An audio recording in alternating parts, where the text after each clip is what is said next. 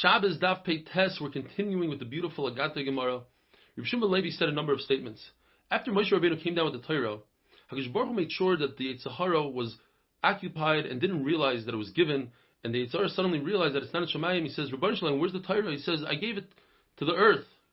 He goes down and he asks the earth, where is it? I don't know. He goes to the ocean, to the Tahaim, to the depths, the Gehenim. Nobody knows where it is. He goes back to Ribono Shel Olam. I searched everywhere. He says, I gave it to Ben Amram. We know Amram is one of the four tzaddikim that never sinned. I gave it to his son. The Yetzer Hara goes to Moshe Rabbeinu and says, Where's the Torah? Moshe looks at him. He says, You think I'm worthy to have the Torah? I don't know what you're talking about. Ribono Shel Olam heard this. He says, Moshe you're saying a lie? Says Moshe Rabbeinu, You delight with the Torah every day. You have a chemda gnuza, coveted, beautiful Torah. You think I'm worthy of having the Torah? Ribono Shel Olam says, Since you put yourself down like that, I'm going to name the Torah after you. Zichru Toras Moshe Avdi at a certain point when Moshe Rabbeinu was in Shemayim, he noticed that the Ribono Shel Olam was writing ksarim, crowns, like we have tagim, shatnez gats, little tagim on top of the letters. And he asked Ribono Shel Olam, what is that? There's a whole Gemara Menachos. But the Ribono Shel Olam tells Moshe Rabbeinu, why don't you say hello to me? It's eretz to say hello to somebody. He says Moshe Rabbeinu, it's not derech eretz for a servant to say to the master hello. The Gemara tells us when it says in the pasuk Vayara Am Ki Boishesh Moshe Lavai.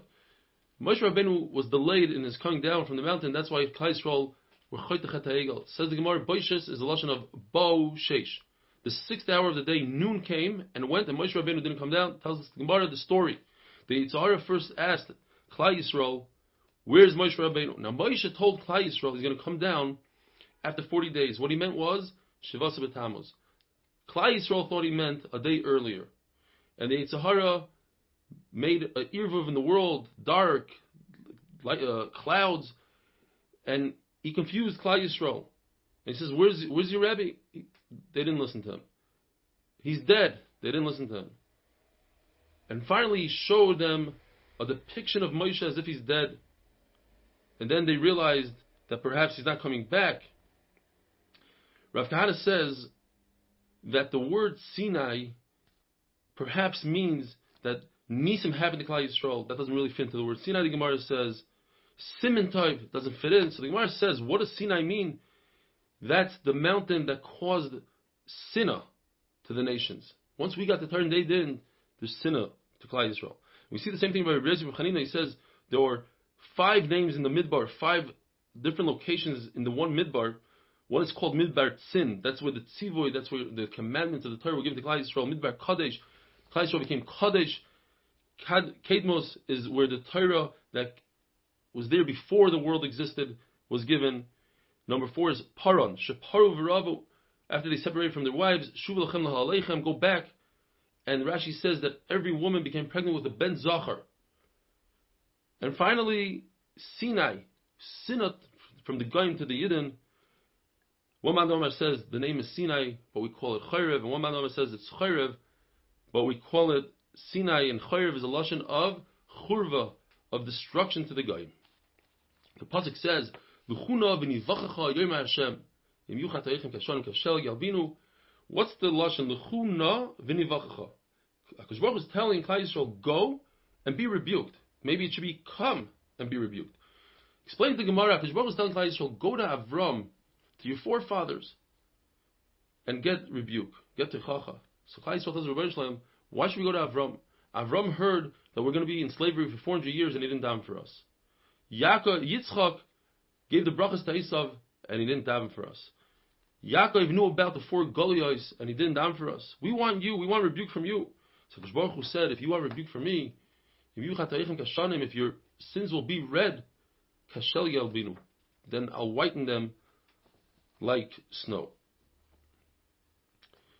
The Gemara tells us an amazing thing. HaKadosh Baruch went to Avram and said, What should I do with your sons? They sinned. And Avram said something incredible, hard to understand. Wipe them off the face of earth.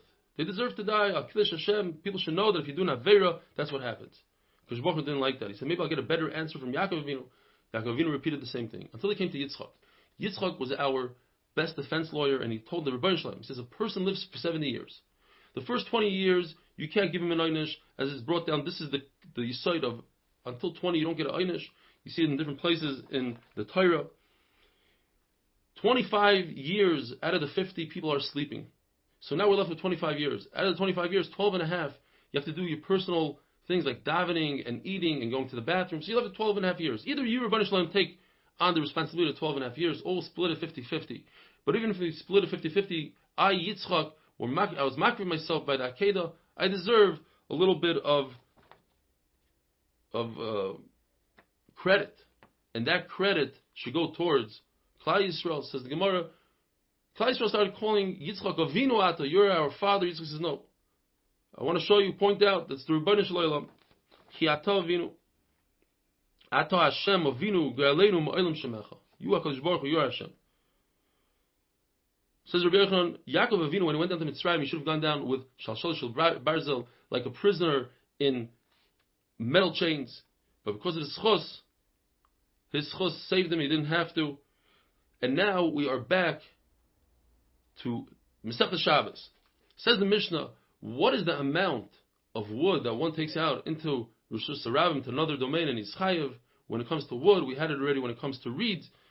It comes to wood, it's the amount of wood that it takes to cook up the easiest egg to cook, which is a chicken egg, and the amount would be a gregeres, size of a dried fig. This is the fact that we learned the same halacha by a reed, and that is because by reed you can't do anything with reed. But with wood, you still could do, you can make teeth for, for a key, for a lock, and and even so that you can make a key for a lock, the shiur is the shiur of bishul of food of a gregeres. What's the shiur of spices enough to spice this easy egg, this chicken egg? Two different spices can combine with each other as long as they are all from the same category. They're all there to sweeten or to salt the, the, the food and have a wonderful, wonderful day.